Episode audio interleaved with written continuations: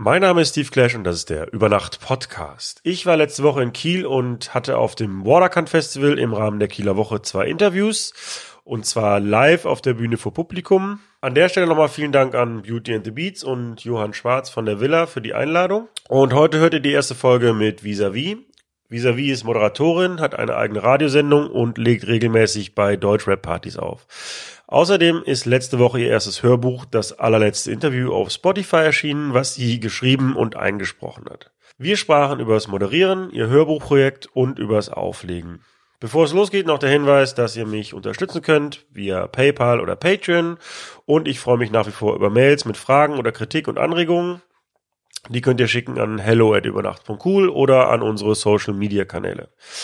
Und ich würde mich natürlich unglaublich freuen über eine 5-Sterne-Bewertung auf iTunes. Und jetzt viel Spaß mit Vis-a-vis. Wenn ich mir jetzt die ersten Interviews angucke, dann schäme ich mich in Grund und Boden. Erstens habe ich noch ganz krass Berlinert. Also wenn man sich das allererste Interview anguckt, was ich gemacht habe mit Sido 2000, also es war nicht das allererste Interview, aber das erste 16 Bars Interview, ich glaube 2010 oder so war das.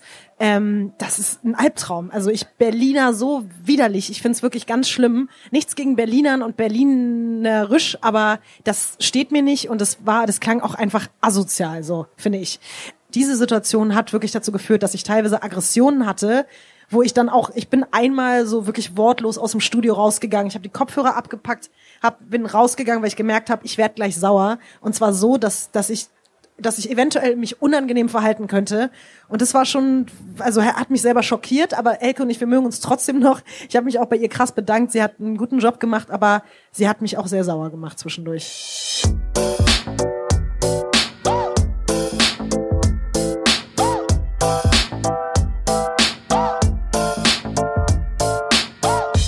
Über Nacht mit Steve Clash.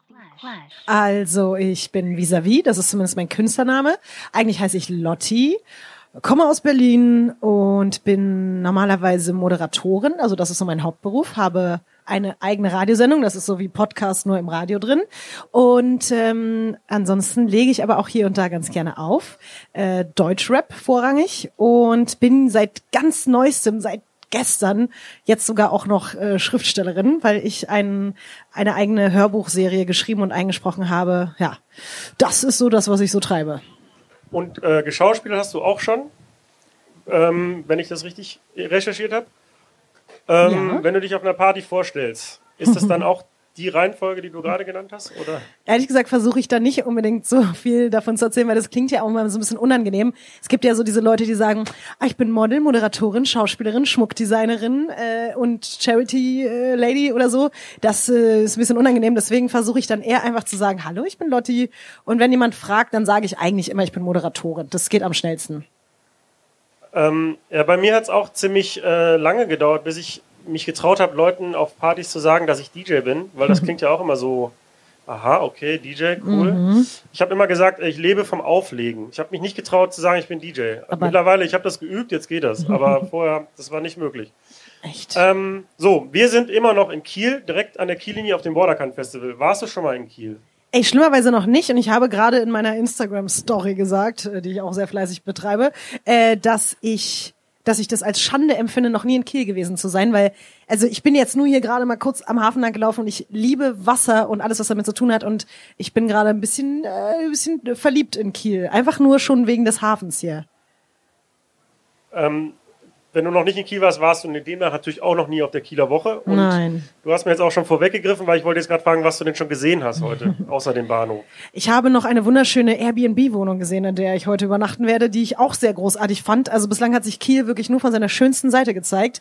Äh, ich weiß natürlich nicht, wahrscheinlich wie jede andere Stadt wird es hier auch hässliche Ecken geben, aber ich habe bislang, glaube ich, nur die guten gesehen. Also ich weiß nicht, warum ich noch nie hier war. Ich werde wiederkommen, glaube ich. Ich muss. Ja, ich habe eben schon zu Johann gesagt, die Kieler Woche ist so ein bisschen wie äh, so eine Kirmes, nur ohne Fahrgeschäfte.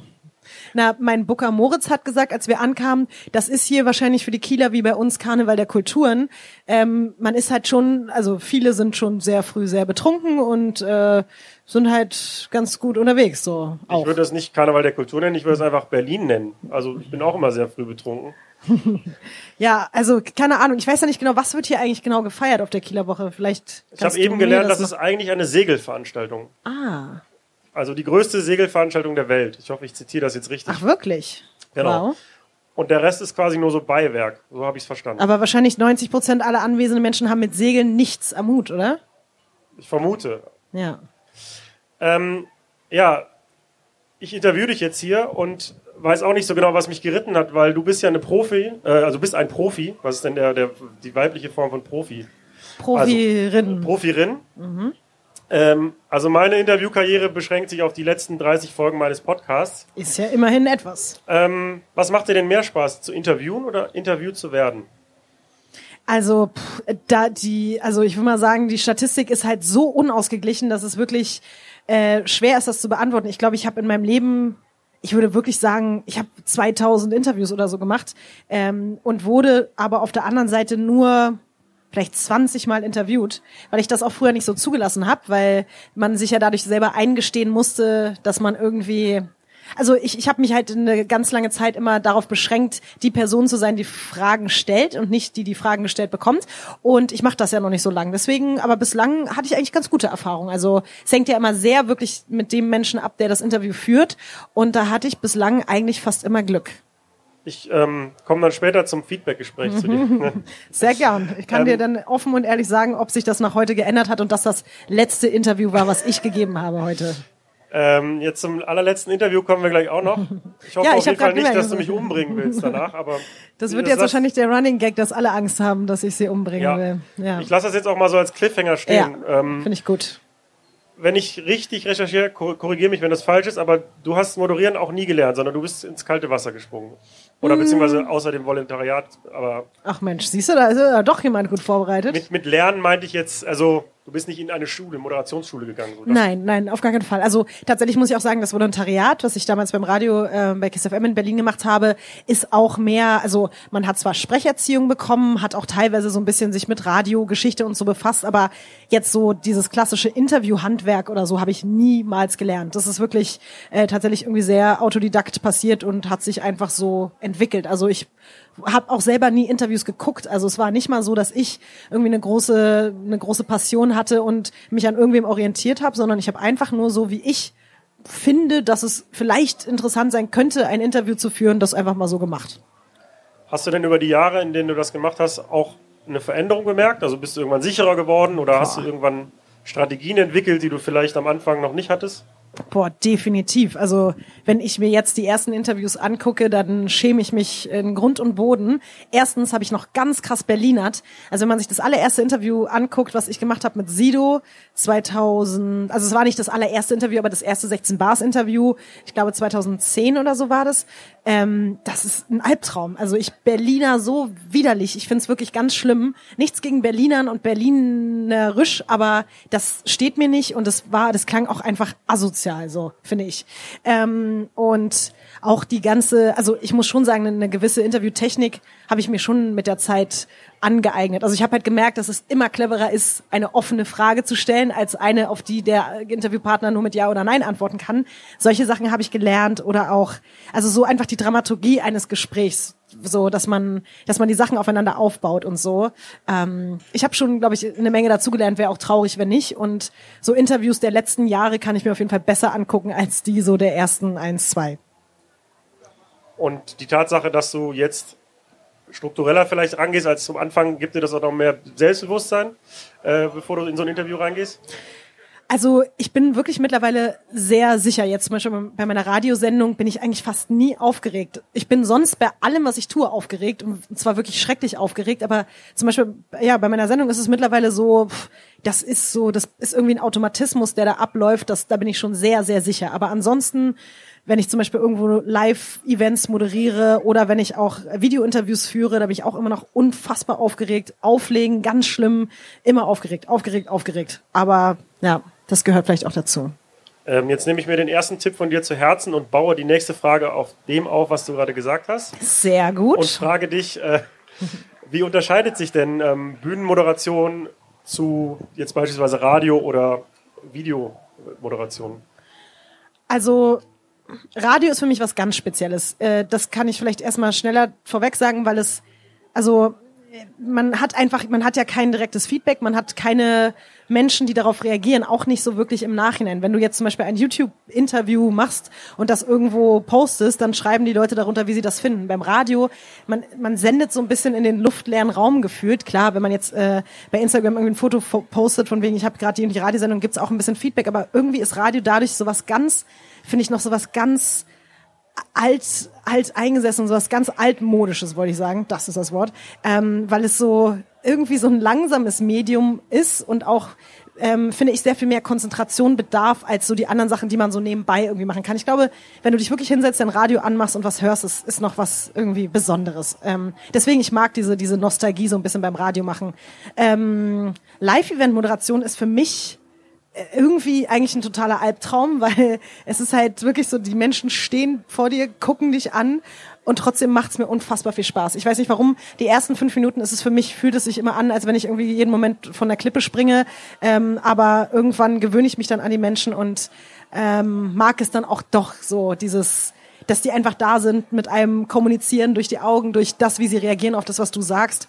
Ähm, ja, und diese ganzen YouTube-Sachen, das ist halt auch so ein, das ist so ein Wechselbad der Gefühle bei mir. Also ich mag das total gerne. Ich habe ja auch ähm, in den letzten Jahren ein eigenes YouTube-Format gehabt zum Goldenen V und habe das total geliebt, aber trotzdem finde ich es auch teilweise schwierig. Irgendwie so, da ist das Feedback dann auch oft sehr sehr anstrengend und sehr viele Menschen, die glauben, dass ihre Meinung irgendwie sehr wichtig wäre und oft ist es einfach nur sehr großer Quatsch. So. Ja, ich äh, denke auch, je nach Medium fällt das Feedback ähm, positiver und weniger positiv auf und, äh, aus. Und YouTube ist ja als Plattform bekannt dafür, dass da gerne mal Leute eher Kritik äußern als Lob, sage ich mal vorsichtig. Ähm, äh, wie wichtig, also du sagtest jetzt, ähm, die, die einzelnen Arten von Moderation unterscheidet sich in dem Punkt, dass wie, wie unmittelbar das Feedback ist, auf der Bühne sofort, mhm. YouTube etwas zeitverzögert, Radio nie ja. oder vielleicht Leserbrief. Mhm, genau. Fax. Oder bessere Quote. Ähm, wie mhm. wichtig ist denn so ein Feedback für dich? Ja, offensichtlich sehr, weil ich merke ja gerade selber, dass ich es verrückt finde, dass ich es jetzt gerade nur nach dem Aspekt äh, aufgeklärt habe. Weil natürlich gibt es noch ganz andere Aspekte, von denen man das beleuchten kann, aber irgendwie war das gerade das, was mir dazu als erstes in den Kopf gekommen ist, was ja davon äh, zeugt, dass ich sehr doll darauf bedacht bin, wie Menschen darauf reagieren, was ich so mache. Also von daher ist es mir schon enorm wichtig und ähm, ich bin da auch ganz froh drüber, dass sich das mit den Jahren auch total verändert hat. Also in meiner Anfangszeit der Videointerviews war halt ganz viel darauf bezogen, äh, geil, äh, ausziehen, äh, Porno, äh, irgendwas.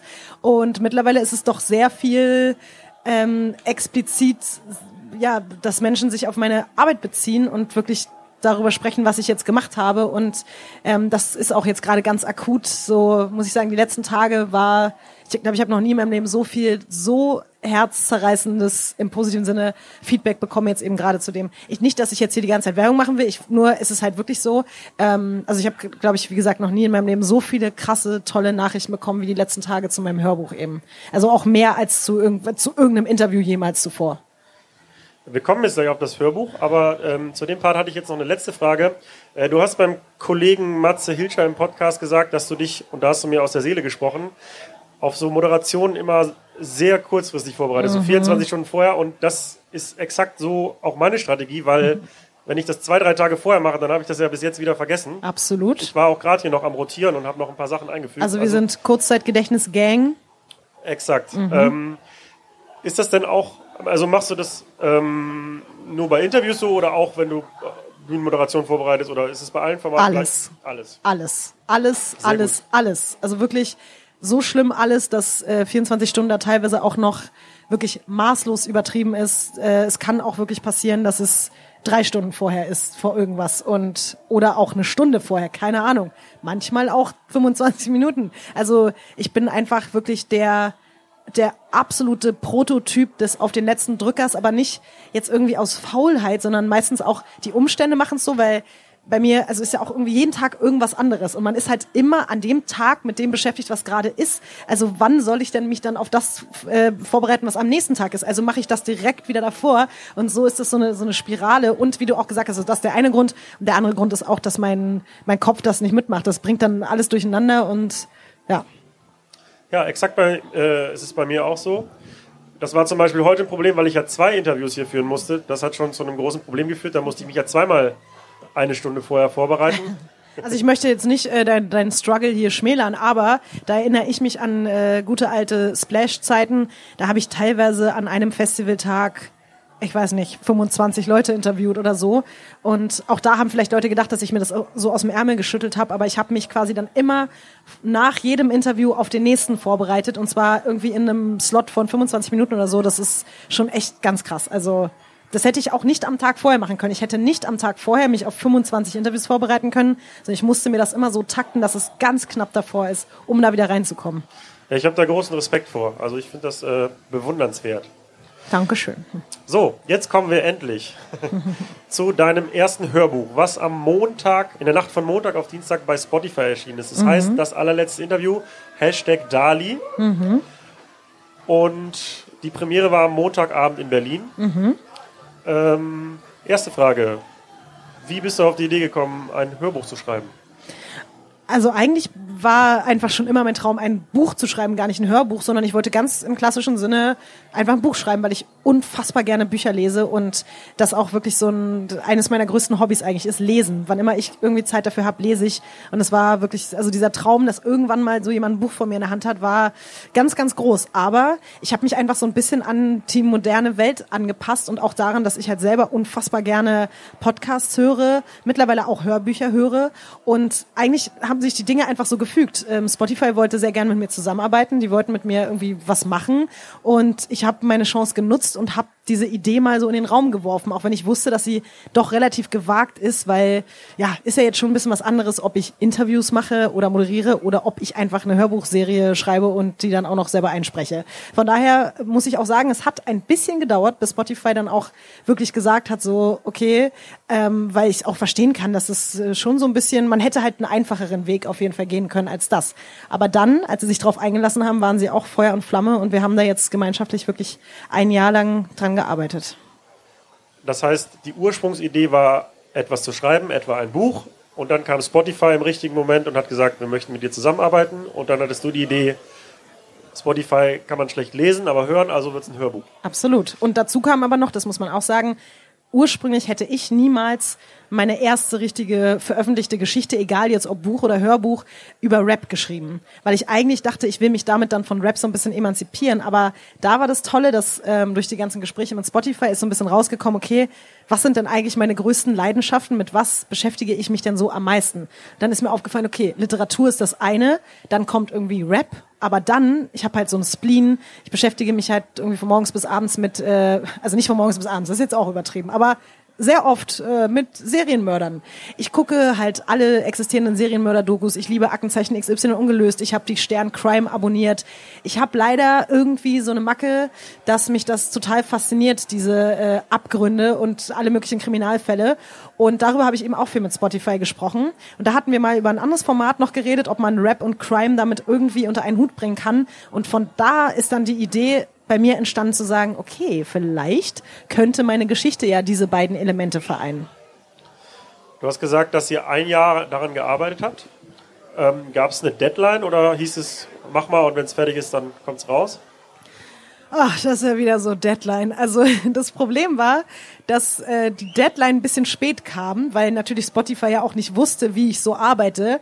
Und wenn mir keiner sagt, das muss übermorgen fertig sein, dann kann das auch passieren, dass ich sehr lange, also ich habe halt ganz, ganz lange zum Beispiel an der ersten Folge gesessen. Ich glaube, ich habe die erste Folge einfach sieben Monate lang immer wieder umgeschrieben. Das war aber auch gut so, weil ich habe da halt meinen Weg gesucht, was ist denn, was, wie wird's überhaupt erzählt? Also ich habe sogar, ich habe quasi sieben Monate gedacht, ja, das und das ist die Erzählweise, bis ich gemerkt habe, nee, warte mal, ich bin, ich will eine ganz andere Perspektive eigentlich. Was habe ich denn da gemacht? Und so ging das halt so hin und her und hin und her, bis dann Spotify, glaube ich, wann waren das so im Februar oder so erst mir gesagt haben, so, ey, äh, übrigens, oder vielleicht sogar auch erst im März, wäre übrigens ganz geil, wenn das alles im Mai fertig ist. Und dann war natürlich bei mir so, okay, es ist halt was ganz anderes, ob jemand sagt, du führst in 24 Stunden ein Interview und du hast jetzt Zeit, dich auf ein Interview vorzubereiten, aber dass mir jemand plötzlich gesagt hat, oh, du musst übrigens noch neun Folgen komplett fertig schreiben. Äh, eine Folge hat 5000 Worte ungefähr. Äh, da ist mir ehrlich gesagt so krass das Herz in die Hose gerutscht und trotzdem hat es ab diesem Punkt nochmal gedauert, bis ich in so einen Modus reinkam, weil ich habe sowas ja auch noch nie vorher gemacht. Also man weiß ja auch gar nicht, wie... Ähm, wie, wie ist so der, der Workflow? Ich habe dann einfach nur probiert, ständig zu flüchten. Ich habe mir immer versucht, so kleine Zeitfenster zu nehmen zwischen irgendwelchen Gigs, zwischen Radiosendungen und anderen Terminen und habe dann immer geguckt, okay, da habe ich drei Tage Zeit, also fahre ich irgendwie nach Brandenburg, habe mich alleine in irgendein so Rentnerhotel gesetzt und habe da irgendwie morgens bis abends geschrieben. Dann äh, bin ich nach, wo war ich denn überall? Ach, keine Ahnung, ich war ich, an allen möglichen Orten ähm, und habe irgendwie immer versucht, so ein, zwei Tage zu schreiben. In Hamburg war ich äh, relativ lang. Ähm, aber ich, ich weiß nicht, ich weiß gar nicht, ob ich das eigentlich sagen darf. Ich sage es jetzt einfach trotzdem. Bitte. Also die letzte Folge war noch nicht fertig, ähm, einen Tag bevor ich sie aufgenommen habe. Also wirklich, deswegen meine ich ja, bei mir ist wirklich, das ist so krass Programm auf den letzten Drücker. Also ich habe die Nacht vor der letzten Aufnahme habe ich einfach durchgemacht und habe diese Folge zu Ende geschrieben, weil das war eben auch so dieser Punkt, was wie, also genau, diese allerletzte Folge für mich das Wichtigste dabei. Wie, wie geht das jetzt aus oder wie geht's weiter? Ähm, ja, und deswegen, ich bin da wirklich tausende Tode gestorben. Ich habe drei, vier Tage vor der letzten Aufnahme gedacht, ich schaffe das alles nicht. Ich habe wirklich gedacht, ich habe es verkackt. Ich muss Spotify anrufen und sagen, es tut mir leid, ihr habt euch da auf was eingelassen. Ich, ich war nicht die Richtige, tut mir leid, sorry, ciao. So, ja. Ähm, du sagtest ja gerade, dass du sowas noch nie gemacht hast vorher, außer dass du großer Literaturfan bist. Wie geht man sowas an? Also hast du dir die Rahmenstory überlegt? Okay, also ich bitte nicht spoilern. Ich habe noch nicht, ich habe leider nur vier Folgen bis jetzt geschafft. Immerhin. Ähm, ich hatte mir eigentlich vorgenommen, äh, das ganz zu hören bis heute. Das hat aber leider nicht geklappt aus verschiedenen Gründen. Aber ich höre es tatsächlich zu Ende, auch wenn unser Interview dann schon gelaufen ist. Also Aber nicht, weil du dich gezwungen Nee, fühlst? überhaupt nicht. Es Okay. interessiert mich und ich bin eigentlich bei so Wortbeiträgen auch immer sehr kritisch. Also bei so Podcasts und so, wenn es langweilig ist oder nervt, dann ciao, direkt. Ähm, Okay. bitte nicht Juhu. meinen Podcast abschalten. Ähm, nee, ich höre es tatsächlich zu Ende. Also nicht spoilern, aber ähm, hast du dir erst die Rahmenstory überlegt und dann, also das ist das Ende, das ist das Finale und dann hat sich das so aufgebaut oder wie geht man sowas an?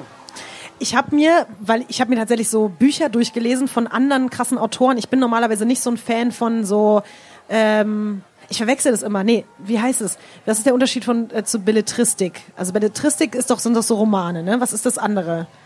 Ich sage jetzt einfach mal selbstbewusst ja. Ja, gut. Ähm, ach, irgendeine Fachliteratur. Ich habe mir auf jeden Fall, normalerweise lese ich mir sowas nicht so gerne durch, weil es mich nicht so unterhält, aber ich habe mir mehrere Biografien durchgelesen und auch so äh, Autorenratgeber, was weiß ich, zum Beispiel von Stephen King oder so, ähm, obwohl der jetzt nicht unbedingt mein Lieblingsautor ist, aber das war mega interessant und weil es haben ja, jeder Autor hat ja einen anderen Schreibstil. Es gibt Leute, die schreiben einfach so drauf los und dann gibt es Leute, die bereiten sich 800 Jahre drauf vor und kennen jeden Charakter und jede, jedes einzelne jeden Funken, der da irgendwie passiert. Und bei mir war es so, dass ich, ich habe es probiert so und dann habe ich schon gemerkt, nee, ist nicht, bin ich nicht. Genauso wie mit den Vorbereitungen, nein, ich kann mich nicht ein Jahr lang auf irgendwas vorbereiten, ich mache das, es kommt halt einfach so.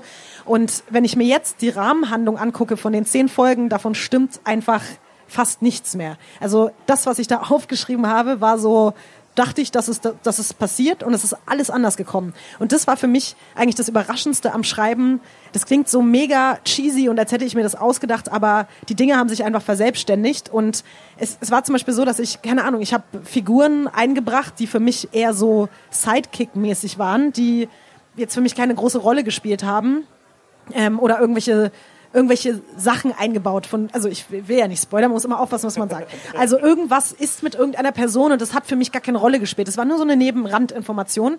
Und dann plötzlich in Folge 8 merke ich so, dass diese Information auf einmal mega viel Sinn ergibt und ich sie für etwas anderes benutzen kann oder eine Figur sich äh, quasi so doll in die Story mit reingesneakt hat, dass ich auf einmal merke, oh, du bist viel wichtiger, als ich eigentlich dachte. Und das fand ich voll krass. Ich hatte das Gefühl, als hätte so ein Dämon Besitz ergriffen von mir, aber ein guter Dämon, äh, der so alles macht und ich sitze noch da und bewege die, die Hände, Finger, alles. Ähm, nee, das klingt doch gut. Also wenn du nichts machen musst, dann. Wow, jetzt, okay, nee, Ähm, sagen aber wir, wir haben das jetzt ist so ein ganze bisschen Zeit nur untertrieben. über das Schreiben geredet und ähm, vielleicht hat das noch nicht jeder gehört. Äh, erzähl doch mal ganz kurz, worum es überhaupt geht in deinem Hörbuch. Stimmt, sehr, sehr gern. Jetzt haben schon alle abgeschaltet, weil sie sich denken, oh, mega lame. Aber du hattest ja vorhin so einen ähm, kleinen Teaser schon gebracht. Also es geht tatsächlich um Clara. Clara ist die Hauptfigur und sie schleust sich ein bei dem größten Hip-Hop-Magazin Deutschlands, äh, weil sie einen Plan hat, einen sehr perfiden Plan. Sie möchte nämlich einen der aktuell erfolgreichsten Rapper Deutschlands interviewen. Das ist dann das allerletzte Interview und anschließend nach diesem Interview möchte sie ihn umbringen. Das ist die Geschichte. So viel ver äh, verrät auf jeden Fall auch schon der Text bei Spotify, von daher hast du jetzt auch nicht gespoilert. und Lust gemacht, natürlich weiterzuhören. Ähm, wie kann ich mir denn so ein Recording vorstellen? War das, ist es wie so eine Radiosituation? War das ungewohnt oder ist es anders? Ich bin da, normalerweise gehe ich ja an alles immer ran mit Angst und Aufregung und da bin ich rangegangen mit diesem Gefühl, ey komm, das, ich habe das geschrieben, das ist alles von mir, es wird ja wohl gar kein Problem sein. Oh, hast du das gesehen, da ist gerade eine Glühbirne zerschellt, die ist einfach kaputt gegangen. Ja, wir sind hier auch äh, der Gefahr ausgesetzt, von irgendwelchen Fliegen attackiert zu werden. mit den Fliegen komme ich klar, aber das hat, die schöne Glühbirne ist kaputt, aber egal. Ähm, Genau. Ach so, ja. Ich bin da total äh, unbedarft rangegangen und völlig entspannt und ich habe wirklich, äh, ich habe mein blaues Wunder erlebt. Das war wirklich mit das anstrengendste, was ich in meinem ganzen Leben jemals gemacht habe. Also ich bin da hingekommen und da war so eine ähm, Hörbuchsprecherin, eine professionelle, eine professionelle, sagt man. Okay, wenn man das umdreht, nämlich eine professionelle Hörbuchsprecherin, dann klingt es weniger äh, zweideutig. Ähm, auf jeden Fall war es so, dass sie eigentlich nur bei der Aufnahme der allerersten Folge dabei sein sollte, mit mir so ein bisschen üben sollte vorher und dann hätte ich den Rest alleine gemacht. Und es war so, es war einfach nach zwei Stunden klar, diese Frau muss die ganze Zeit an meiner Seite bleiben, weil es so krass anstrengend war also quasi während ich das geschrieben habe, bin ich ja auch schon so ein bisschen zu klarer geworden, musste ich halt, um das irgendwie mehr zu fühlen, aber während ich das eingesprochen habe, war ich quasi komplett in dieser Rolle drin, musste ja dann gleichzeitig noch in verteilten Rollen mehr oder weniger die, die wörtliche Rede von anderen Figuren mit übernehmen. Und das war mir auch, also es fiel mir ganz, ganz, ganz, ganz schwer, auch wenn ich später, äh, früher geschauspielert habe, aber ich weiß halt, wie schmal der Grad ist zwischen, das wird jetzt unangenehm und äh, das ist cool gemacht, weil man muss halt da auch einfach schauspielern und man muss sich da mega reinfühlen und das war, oh, das war so krass. Ich habe mich jedes Mal danach gefühlt, als wäre ich vom LKW überfahren worden und äh, kam auf jeden Fall erstmal stundenlang nicht klar. Also es war wirklich krass. Liest man das dann einfach so durch oder wird dann immer nach jedem Satz, okay, stopp, das machen wir jetzt nochmal und oder ein bisschen mehr Emotion oder wie stelle ich mir das vor? Ich dachte ja auch so, ich lese das einfach komplett durch, aber das ging überhaupt nicht. Also es war wirklich, also es gab natürlich mal Absätze oder Phasen, in denen es leichter ging und einfach man dann so irgendwie im Flow drin war, aber man muss auch sagen, diese Hörbuchsprecherin war auch sehr, sehr streng mit mir. Also ich bin dann manchmal so in den Fluss reingekommen, habe gelesen und gelesen und gelesen und dann hat man so auf dem Kopfhörer gehört, so nein, stopp, stopp, stopp, stopp, stopp, stopp. Also okay, was ist denn jetzt schon wieder? Nein, du hast es gerade nicht gefühlt, du hast es nicht gefühlt. Ich war so, doch, ich hab's doch gefühlt. Warum, was willst du von mir? Das habe ich, muss ich auch sagen, auf der Release-Party jetzt am Montag offenbart. Elke heißt die gute Frau. Ähm, ich bin normalerweise wirklich ein mega entspannter Mensch und das dauert ganz, ganz lange. Oh, was ist das? Wow. Das klingt nach einem Schiff. Mhm. Ich mag Schiffe übrigens sehr. Ähm, wollte ich nur mal kurz nebenbei sagen. Fun Fact. Ähm, ja, ich bin normalerweise ein übertrieben harmoniebedürftiger Mensch und man kriegt mich leicht dazu, dass ich so sauer werde. Das wirklich, das ist eine, eigentlich so, ich bin da auch sehr stolz drauf, weil ich bin nicht so jemand, der irgendwie schnell sich über irgendwas aufregt. Aber diese Situation hat wirklich dazu geführt, dass ich teilweise Aggressionen hatte, wo ich dann auch, ich bin einmal so wirklich wortlos aus dem Studio rausgegangen. Ich habe die Kopfhörer abgepackt, hab, bin rausgegangen, weil ich gemerkt habe, ich werde gleich sauer. Und zwar so, dass, dass ich dass ich eventuell mich unangenehm verhalten könnte. Und das war schon, also er hat mich selber schockiert, aber Elke und ich, wir mögen uns trotzdem noch. Ich habe mich auch bei ihr krass bedankt. Sie hat einen guten Job gemacht, aber sie hat mich auch sehr sauer gemacht zwischendurch. Ja, ich glaube auch, dass diese Strenge sich gelohnt hat, weil also ich habe reingehört und es war direkt so, ja, das ist ein Hörbuch. Also das ist nicht vis-à-vis, -vis, die jetzt gerne mal versucht, ein Hörbuch aufzunehmen, sondern das ist ein Hörbuch. Oh, das bedeutet mir sehr viel, muss ich ehrlich sagen. Weil, wie gesagt, ich, ich dachte ja schon so, okay, wow, jetzt bin ich Autorin und ich muss mal gucken, wie die Leute darauf reagieren. Bin ich überhaupt Autorin? Kann ich das überhaupt? Das ist ja alles so Sachen, die damit einhergehen. Und über diesen zweiten Schritt habe ich mir viel weniger Gedanken gemacht. Und plötzlich habe ich gemerkt, ey, das kommt jetzt nochmal dazu. Kann ich das? Bin ich eine Hörbuchsprecherin? Funktioniert das? Werden das die Leute annehmen oder klingt es ganz fürchterlich? Und ich bin krass erleichtert. Bislang ehrlich gesagt relativ viel von so einem Feedback wie von dir gerade bekommen zu haben, obwohl ich immer noch so bin, so, oh, ich kann es mir auch selber gerade, also ich musste es ja auch im Nachhinein zur Abnahme immer wieder anhören, aber ich weiß nicht, ob ich es mir so komplett entspannt mal selbst anhören kann. Das weiß ich noch nicht. Vielleicht irgendwann in ein paar Wochen oder Monaten. Das ist ja eh immer so, dass man eigene Werke irgendwann überhaupt nicht mehr beurteilen kann. Meist so nach zwei Stunden Voll. schon nicht. Ob Ja. es jetzt Musik ist oder was eingesprochenes. Also wenn ich manchmal die Podcasts dann höre, noch beim Schneiden, dann man, am ersten Tag denke ich, Wahnsinn, richtig gut. Dann höre ich es am nächsten Tag nochmal, naja. Also die Selbstbeurteilen Mhm. Ja. ist dann immer schwierig, die eigenen Werke. Aber Kenne ich. ähm, vielleicht lag es daran, dass ich einfach nicht gut informiert war. Aber für mich kam die Information, dass du das gemacht hast und rausgebracht hast, relativ überraschend. Ähm, wie viele Leute wussten denn vorher davon? Wir haben es echt versucht, ein bisschen geheim zu halten. Also ich hatte einfach keine Lust, dass das jetzt so ein mega langes Riesenthema irgendwie wird die ganze Zeit, sondern es war, also wir haben ja wirklich erst vor zwei Wochen quasi oder vor drei Wochen habe ich gesagt, hier 19.06. das allerletzte Interview. Ich habe halt mit diesem Hashtag ja schon eine lange Zeit gearbeitet und keiner wusste, was soll denn dieses Hashtag Dali. So alle dachten, dass irgendwas mit dem Künstler zu tun hat, aber ich wollte einfach nur zumindest zeigen, ich sitze da, ich mache, ich tue, ich, nur weil ich mich ja auch eine Zeit lang so ein bisschen äh, quasi zurückgezogen habe und ich wollte den Menschen ähm, schon mal vorweg so ein bisschen Futter geben, dass da irgendwas kommt. Aber an sich haben, glaube ich, Spotify und ich das ganz gut hinbekommen, dass auch dieses Gemunkel der letzten Wochen so war, sag mal, ist es jetzt ihr allerletztes Interview? Hört sie jetzt auf? War es das jetzt endgültig mit Vis-a-vis? Und das fand ich ganz schön, das dann auch so auflösen zu können am Montag und endlich sagen zu können, nein, das war nicht das allerletzte Interview. Ja, das war so ein bisschen die, die Strategie. Du hast eben einer Frage schon vorweggegriffen. Ich wollte nämlich nach dem Feedback fragen, was es bis jetzt gab. Du hast gesagt, es gab viel Feedback, es gab viel Gutes. Ähm, sag doch mal ein paar Beispiele oder von wem und wer hat was gesagt. Boah, ey, also jetzt mal, also erstmal quasi einfach so die Menschen an sich, alle Fans, Supporter, ich bin, ich werde wirklich überhäuft. Ich kann das gar nicht, also mein Instagram-Postfach platzt aus allen Nähten und ich muss ehrlich zugeben, gestern, also gestern war ja, jetzt wo wir das heute aufzeichnen, ist Mittwoch, gestern war Dienstag, der erste richtige Tag, wo es richtig äh, online war und ich habe noch nie in meinem Leben so viel geheult, äh, einfach wegen Instagram-Nachrichten. Es klingt total scheiße, aber ich stehe da jetzt auch zu, weil ich das, ich habe so ein Gefühl noch nie gehabt. Ich habe mir das immer durchgelesen und habe dann gedacht, oh Gott, oh Gott, oh Gott, oh Gott, weil es ist einfach was ganz, ganz anderes, ob man jetzt ein Interview führt, weil ich habe jetzt etwas geschrieben, ähm, was natürlich ganz, ganz, ganz, ganz viel auch auf meinen eigenen Erfahrungen und meinen eigenen Emotionen berührt, äh, beruht, nicht berührt, äh, aber berührt hat es mich eben, was die Menschen dazu gesagt haben, weil es fühlt sich so ein bisschen so an, als hätte ich jetzt allen Menschen so einen Generalschlüssel für meinen Kopf gegeben und die laufen da gerade alle drin rum. Und ich habe das Gefühl, dass sie alle sehr behutsam damit umgehen und das hat mich so krass glücklich gemacht, dass ähm, ich immer noch heulen könnte. Aber ich reiß mich zusammen.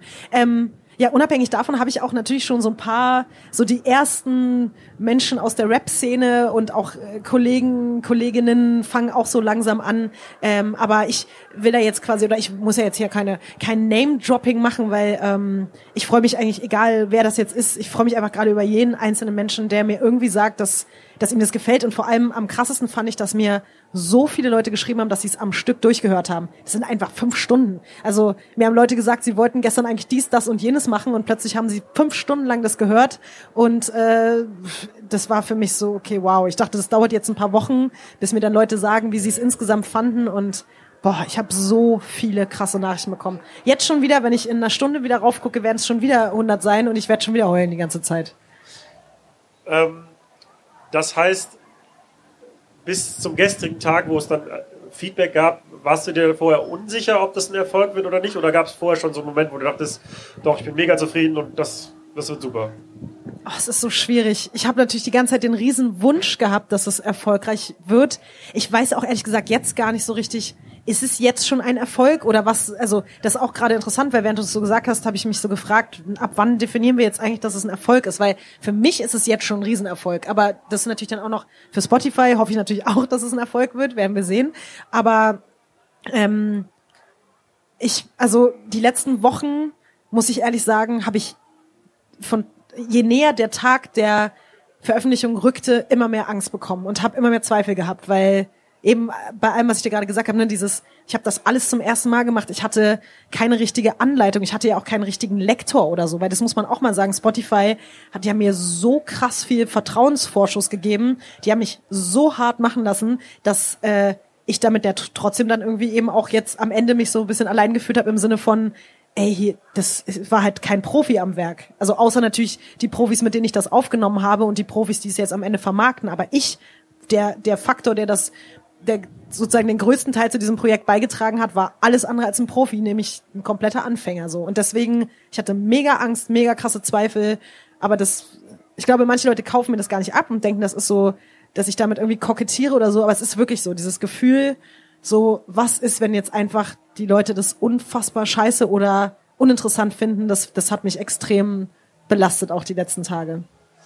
Ja, ich, das glaube ich. Insbesondere, weil es ja auch ein Format ist, was du ja bisher noch nicht gemacht hast und auch jetzt niemand anders aus der Szene oder irgendwie Leute, ja, ja, die das machen, was wir machen von daher glaube ich, dass das natürlich äh, dann nochmal extra anspannend ist, wenn man nicht weiß, wie, wie reagiert das Publikum da drauf. Ich mache mich ja auch, muss ich sagen, sehr angreifbar damit. Das kommt ja wirklich auch nochmal dazu. Ich bin halt wirklich sehr doll raus aus meiner Comfortzone, äh, möchte ich mal sagen. Deswegen, ja, ist es schon eine sehr, sehr besondere Situation gerade und ich habe also mit so viel Liebe habe ich auf jeden Fall nicht gerechnet. Ich unterstelle jetzt auch mal, dass die, äh, die, die Figur Clara auch stark autobiografisch ist. Eventuell, obwohl man ja immer dazu sagen muss, äh, hier alle, ähm, das muss ich ja sozusagen selbst in Bezug auf mich sagen, äh, alle, wie heißen das, was, was, äh, was Bowser am Ende immer sagt, ich weiß nicht, ob das gehört, das Bowser ist ja der Intro- und Outro-Sprecher und Bowser sagt immer, alle ähm, Ähnlichkeiten zu lebenden oder verstorbenen Personen sind rein zufällig und alle Sachen sind frei erfunden. Das muss ich natürlich auch so unterschreiben. Ja, vor allen Dingen wahrscheinlich bei den ganzen fiktiven Rapper-Charakteren ähm, mhm. Äh, war es da sehr wichtig, darauf zu achten, dass es da auf keinen Fall Parallelen gibt, damit sich keiner auf den Schlips getreten fühlt. Also, ich Oder gebe. Gibt's Parallelen vielleicht? Also es gibt schon sehr viele Parallelen und ich finde das ganz spannend auch. Mir schreiben halt auch den ganzen Tag Leute, äh, ich glaube, der Rapper ist das und das. Ich glaube, der ist das und das. Ich glaube, der ist das und das. Und ähm, einer zum Beispiel hat mir auch geschrieben, er glaubt, dass es äh, Hybriden immer so sind aus verschiedenen Leuten. Und auch wenn er jetzt vielleicht nicht recht hatte mit den Leuten, die er glaubt, dass, dass die Hybriden sind, ist das wahrscheinlich schon so mit die naheliegendste Antwort. Auch nicht bei allen. Vielleicht gibt es auch welche, die komplett inspiriert sind mal von einer Person. Vielleicht gibt es aber auch welche, die gar nicht existieren und nur rein ausgedacht sind. Vielleicht gibt es aber auch welche, die Charaktereigenschaften haben von mehreren. Vielleicht ist aber, wie gesagt, ist ja alles rein zufällig. Äh, ja, also und auch, wie gesagt, in Bezug auf Clara, auch damit spiele ich halt sehr, sehr doll. Und das, ähm, ich, also ich glaube, so die richtigen Hardcore-Fans, die werden das auch merken, viele sind. Also ein Beispiel, ich komme immer zu spät, das weiß jeder. Ich komme immer zu spät, immer und überall, weil ich ja immer alles auf den letzten Drücker mache, also komme ich auch immer zu spät. Ähm, Clara zum Beispiel kommt immer zu früh. Sie ist immer 20 Minuten zu früh da und das wäre für mich ein Albtraum. Also finde ich auch gar nicht geil, diese Eigenschaft, aber sie hat sie halt. Ähm, und damit grenze ich sie natürlich dann auch wieder stark von mir ab und im nächsten Moment ist sie dann aber sehr, sehr doll wieder wie ich. Ja, mir ist es aufgefallen, ich habe kurz vorher noch dein Interview mit Matze Hilscher, hatte ich ja eben schon gesagt, gehört. Und da ähm, sprecht ihr zum Beispiel darüber, über deine Anfangszeit als Moderatorin, dass du immer auf Kleidung geachtet hast, ähm, zum Beispiel, oder über deine Aufregung vor solchen Sachen. Und ähm, ja, die, diese, genau die gleichen Themen werden ja dann auch bei Clara thematisiert. Also mhm. sie, sie, sie bekommt erklärt, ähm, dass sie sich besser nicht zu aufreißen anzieht. Und das war also, ähm, ja, da gab es sehr viele Parallelen, die mir aufgefallen sind. Bis Folge 4 schon alleine, ja. Wow, ja, dann äh, habe ich alles richtig gemacht. Ähm, was sind denn jetzt so die Erfahrungen daraus, die du mitnimmst? Aus dem ganzen Projekt? Dass ich ehrlich gesagt unbedingt so weitermachen möchte. Also ich muss sagen, mich hat selber noch nie etwas so irgendwie glücklich gemacht, so beflügelt im beruflichen Sinne wie das, muss ich halt wirklich sagen. Ich glaube, dass ich damit jetzt so ein bisschen mein Ding endgültig gefunden habe. Das heißt nicht, dass die anderen Sachen mich nicht unfassbar beflügeln, aber ich, ich habe ja das, den großen Luxus, fast nur Dinge machen zu können, beruflich, die mir Spaß machen. Ich auch, also ich will mich ja selber immer um Gottes Willen halt nicht DJ schimpfen, weil ich glaube, dass Leute wie du und andere das halt viel, viel besser machen können. Und deswegen das ist halt nie, das wird nie mein Hauptberuf, nie meine große Passion sein, weil es eher so, ich sehe das quasi als verlängerten Arm meiner Radiosendung. Ich spiele Deutschrap-Songs. Mir geht es da aber auch eher um die Dramaturgie und um den Inhalt als um die Technik. Jetzt das, dieses Schreiben und dieses äh, auch Hörbuch einsprechen in der Konstellation ist aber etwas, was wofür ich glaube ich jetzt so krass brenne und diese Mischung eben aus all meinen äh, Lieblingshobbys so krass vereinen kann, Deutschrap, Literatur, äh, Kriminalfälle, dass das definitiv, glaube ich, nicht das Ende ist, sondern ein ganz krasser Anfang. Also das würde ich mir mega wünschen. Es wäre für mich ein totaler Traum, neben der Radiosendung, neben äh, ab und zu auflegen, ab und zu Live-Event-Moderation machen, regelmäßig jetzt Hörbuchserien zu sprechen und zu schreiben. Das gibt's ja auch so noch nicht als beruflichen Zweig eigentlich. Und auch mit dem Ziel, irgendwann mal ein richtiges Buch zu schreiben, also nur Worte ohne.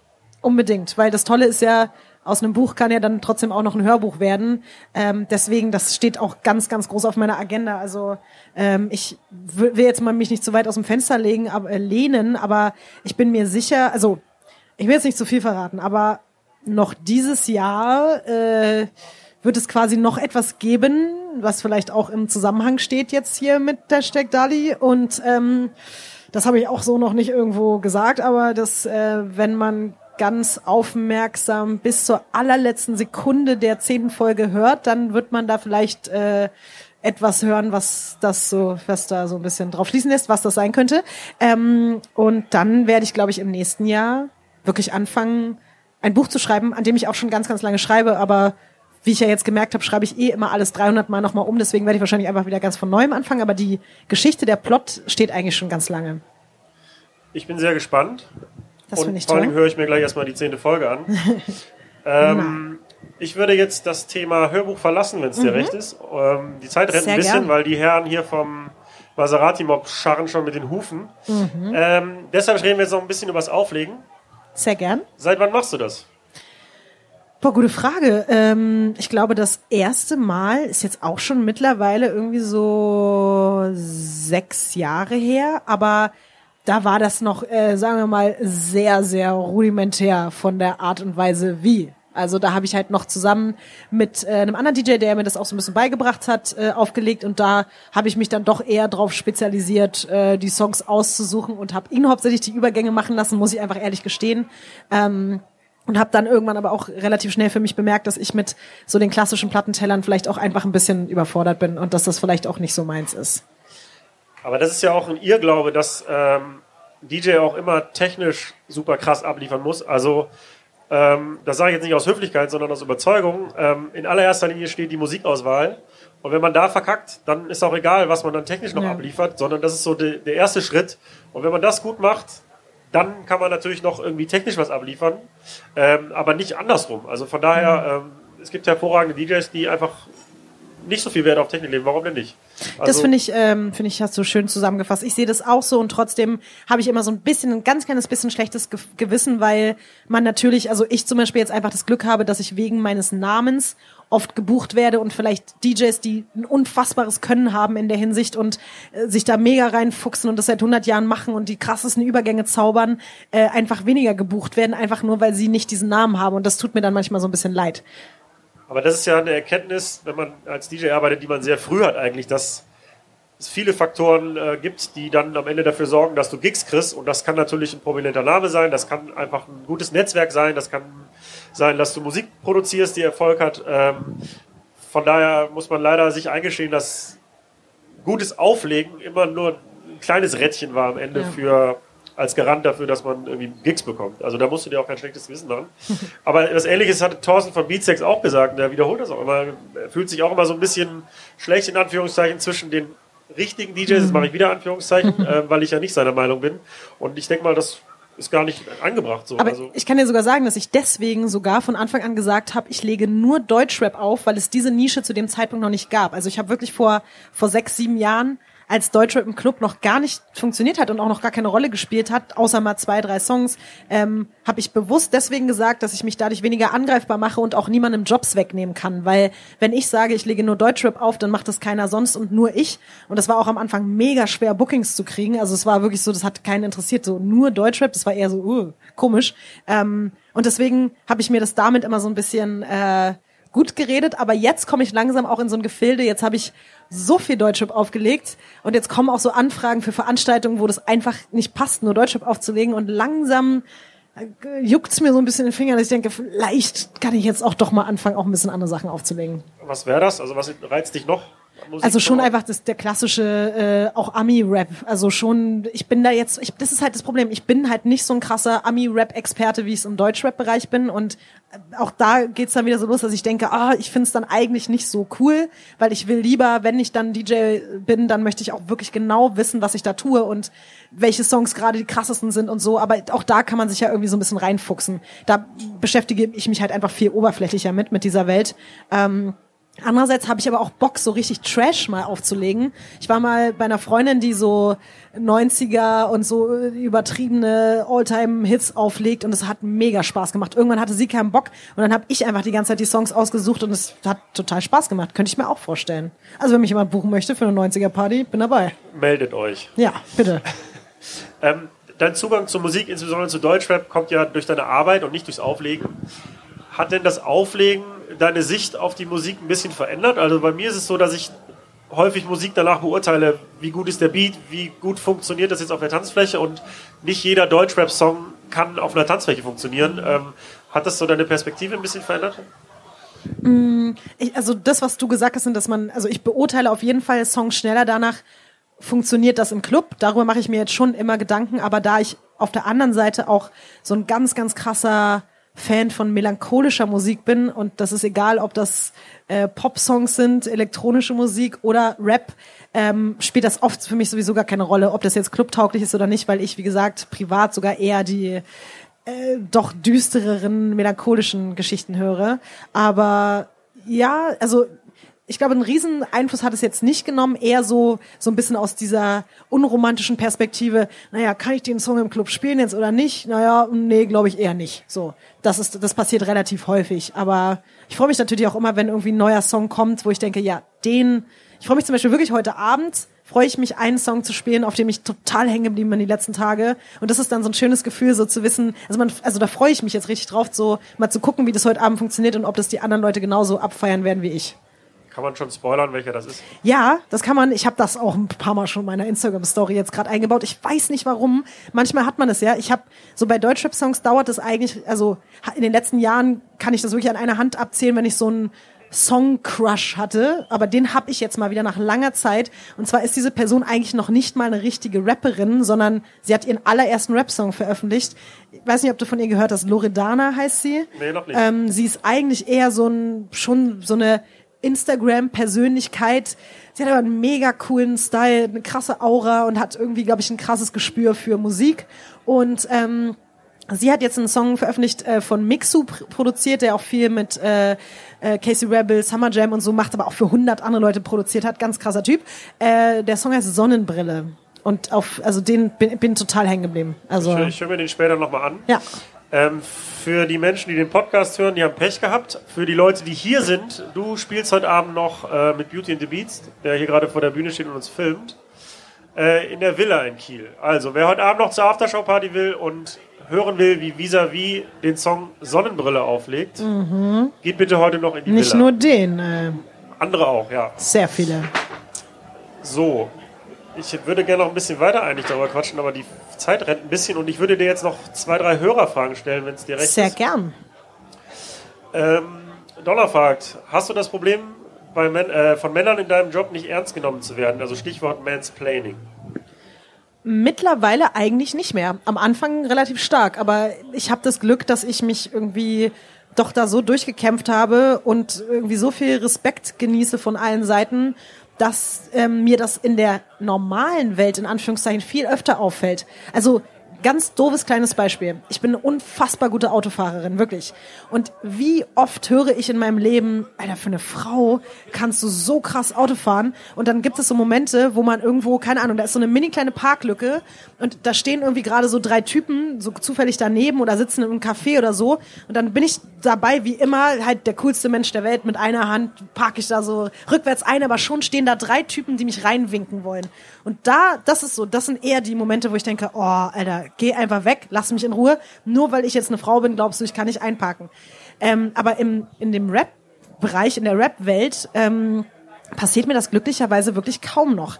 Aber ich weiß nicht, ob sich die Welt verändert hat oder eben nur der Blick auf mich verändert hat, weil mich irgendwie fast alle ja auch so kennen in der Szene. Ja, ich wüsste jetzt nicht, wenn ich jetzt anfangen würde, Interviews zu machen oder zu moderieren im deutschen Bereich, ob es mir dann nicht auch genauso scheiße gehen würde wie am Anfang. So.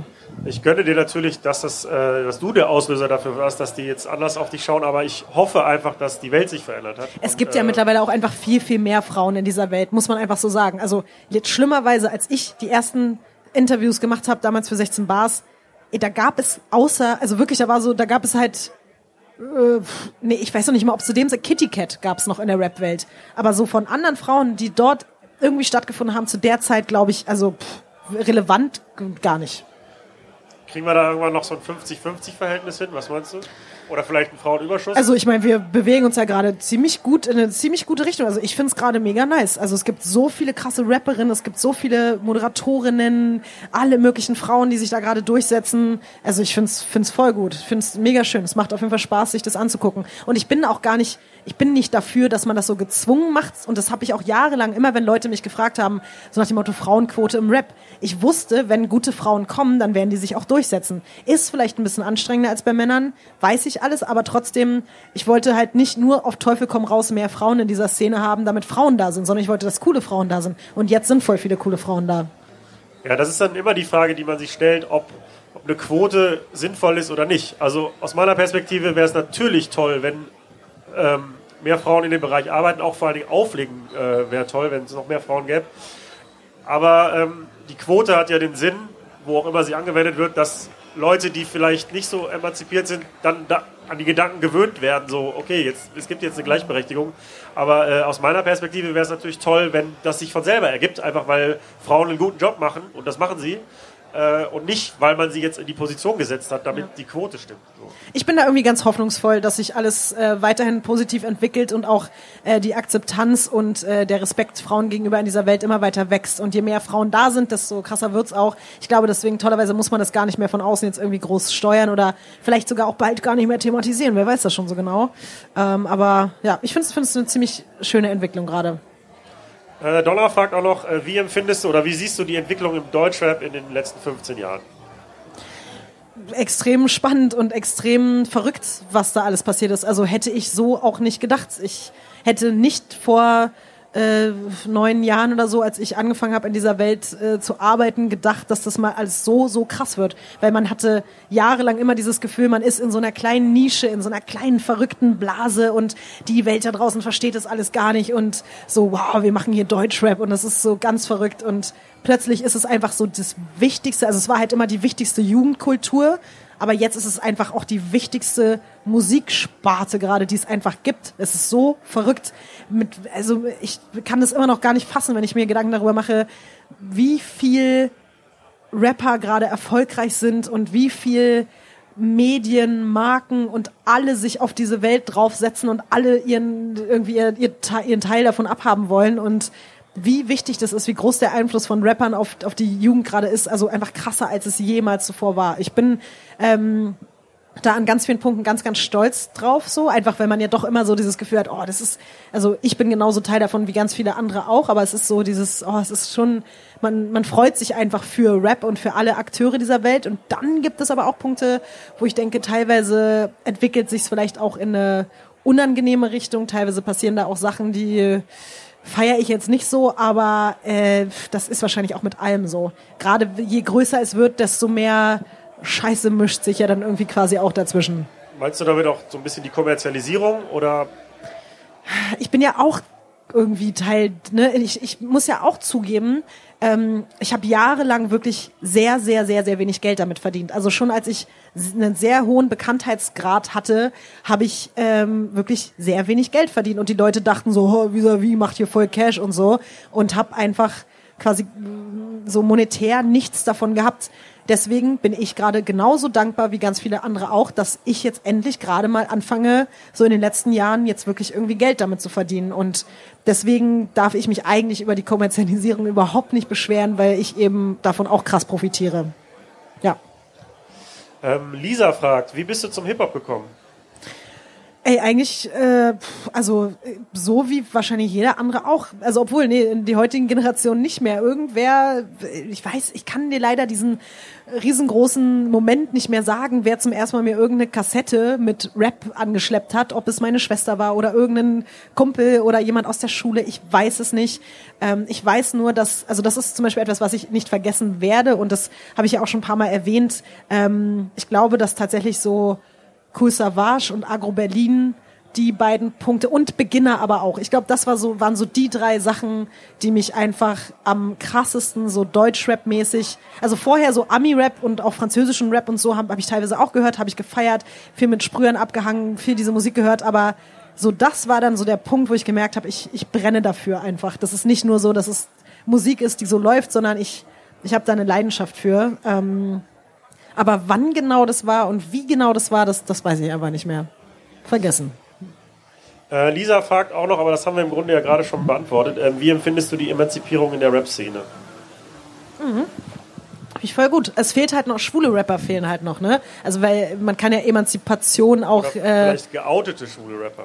ja, stimmt. Äh, also ich, ich kenne keinen, aber also ich kenne auch nicht mal, so dass ich weiß, so wie man das ja. Ich kenne zum Beispiel Fußballer, bei denen ich weiß, dass die schwul sind, aber sich nicht outen. Aber ich kenne, ich kann nicht, also das ist so ein krasses Geheimnis. Es wird ja einen schwulen Rapper geben, aber nicht mal ich, obwohl ich so krass Teil dieser Welt bin, könnte über jemanden hundertprozentig sagen, der ist schwul. Ähm, und das finde ich schade. Ich hoffe, dass es irgendwann noch äh, mal wirklich einfach es geht ja nicht darum, im Endeffekt ist es egal, wer wen, wie, wer wen liebt, mit wem zusammen ist und so, aber auch selbst innerhalb der Rap-Welt gibt es halt noch krass viel Homophobie. Ich glaube sogar mehr als es Sexismus gibt, gibt es Homophobie und äh, da hängen wir, glaube ich, noch ein bisschen hinten dran. So, das würde ich mir wünschen. Ja, das wäre schön, wenn das eines Tages auch überwunden werde. Also Ja. in allen gesellschaftlichen Bereichen, aber auch natürlich im Rap. So, letzte Frage von Tobias. Äh, fühlst du dich in der Rolle als Queen of Deutschrap eingeschränkt für neue Aufgaben? Ähm, nee, überhaupt nicht. Also ich finde es auch süß, Queen of Deutschrap, ähm, also vielleicht Queen of, of Deutschrap Interview, so, vielleicht so. Aber ähm, nee, tollerweise merke ich ja jetzt eben alleine durch die, zum Beispiel durch die Hörbuchserie, es ist ja eine neue Aufgabe. Klar, es hat was mit Rap zu tun, aber ich habe eine Zeit lang so ein bisschen damit gehadert und dachte so, boah, ich werde hier irgendwie reduziert äh, die ganze Zeit auf dieses Deutschrap-Ding und wollte das auch so ein bisschen von mir abschütteln, weil ich eben Angst hatte, dass es für immer so ein Stempel auf mir ist. Aber ich merke auch, also ich, ich bin jetzt 30, ich, oh, ich werde tatsächlich am Freitag sogar 31, wow, soweit ist es schon gekommen. Ähm, aber ich, ich dachte halt früher, dass man vielleicht so mit, mit 30 nicht mehr so richtig äh, Teil so einer Welt sein kann, aber ich merke jetzt, dass es kompletter Quatsch ist. Ich, so wie ich mich jetzt gerade fühle, kann ich auch noch mit 40 was mit Rap zu tun haben. Und deswegen bin ich da sehr entspannt und denke mir so, ich kann eigentlich machen, was ich will, egal wie alt ich bin. Ich kann, ich kann auch noch in 40, äh, nicht, okay, in 40 Jahren vielleicht nicht, aber sagen wir, ich kann auch noch in 20 Jahren eine Deutschrap-Radiosendung moderieren oder so. Ich glaube, das ist alles entspannt und kann aber gleichzeitig trotz dieses Stempels ähm, alles andere auch machen, was ich will. Und das habe ich natürlich auch der, der Deutschrap-Entwicklung zu verdanken, dass man einfach viel, viel ernster genommen wird. Also jetzt ist es halt auch was Cooles zu sagen, du bist Deutschrap-Moderatorin. Das war vor ein paar Jahren einfach noch ein bisschen anders. Deswegen, ich glaube, da bin ich ganz hoffnungsvoll und positiv gestimmt. Mir stehen alle Türen offen und ich habe den Luxus, beruflich tun und lassen zu können, was ich möchte. Ich drücke dir ganz viel die Daumen dafür, was auch immer du angehst. Dankeschön. Ich äh, bedanke mich sehr herzlich für das Gespräch. Ähm, Dankeschön. Es hat mir große Freude gemacht. Mir auch. Du wolltest ja noch ein kleines Feedback. Das, Das war, das war nicht mein, Mikro. Das das war nicht mein Mikro. letztes Interview. Das wollte ich dir sagen. Ich werde nicht sterben heute. Nein, das meine ich nicht, sondern es wär, wäre es jetzt schlecht gewesen, hätte ich gesagt, weißt du, dann lassen wir das mal lieber mit den Interviews. Aber nein, ich fand das auch ein sehr schönes Gespräch und ähm, ich Dank. werde mir jetzt natürlich auch mal deinen Podcast anhören. Das habe ich nämlich bislang noch verpasst. Ich bitte drum. Ich gebe dir gleich Tipps, welche Folgen gut waren. Okay. Äh, vielen Dank und äh, alle Anwesenden hier gehen bitte heute Abend noch in die Villa und hören sich an, wie Visavi auflegt. Vielen Dank. Ciao. Yay, danke auch. Das war das Gespräch mit Visabi. Vielen Dank für die Aufmerksamkeit. Und nächste Woche kommt noch der zweite Teil von der Kieler Woche. Da habe ich mich mit Johann Schwarz von der Villa unterhalten, der auch das Waterkant Festival veranstaltet, bei dem wir dort auf der Bühne standen. Und vielleicht gefällt dir ja noch Folge 31 mit Ole Plogstedt von der Roten Gourmet Fraktion. Okay, ich zähle bis drei, entweder schicken Sie mir einen Thermomix oder ich kaufe mir ein anderes Gerät. Eins, zwei und dann haben sie einen Thermomix geschickt. Also das haben sie dann gemacht. Kamen sie immer an, ey, ich muss bestraft werden, ich war total böse und dann haben sie halt Schnaps gekriegt. Und äh, so ist dann die Strafbar entstanden. Dann kam irgendwann ein Bügelbrett, was uns Freunde, die Polsterer waren, bezogen haben, wo dann Strafbar draufsteht. Ähm, und das ist unser Tresen, den wir mitnehmen. Und mittlerweile gibt's einen riesen Case und es war in Dresden, hatten wir irgendwie mit den Broilers und mit Feine Sahne. Monchi hat irgendwie die Bar übernommen und Jens Jeremys war noch da und Campi und da ging es richtig rund, ey. Das war, das war so Anarchie. Äh, das, das hat so viel Spaß gemacht und das sind Momente, wo, also, die, die vergisst du nicht. Also die sind einfach so, ja, das, das kommt halt immer wieder vor. So.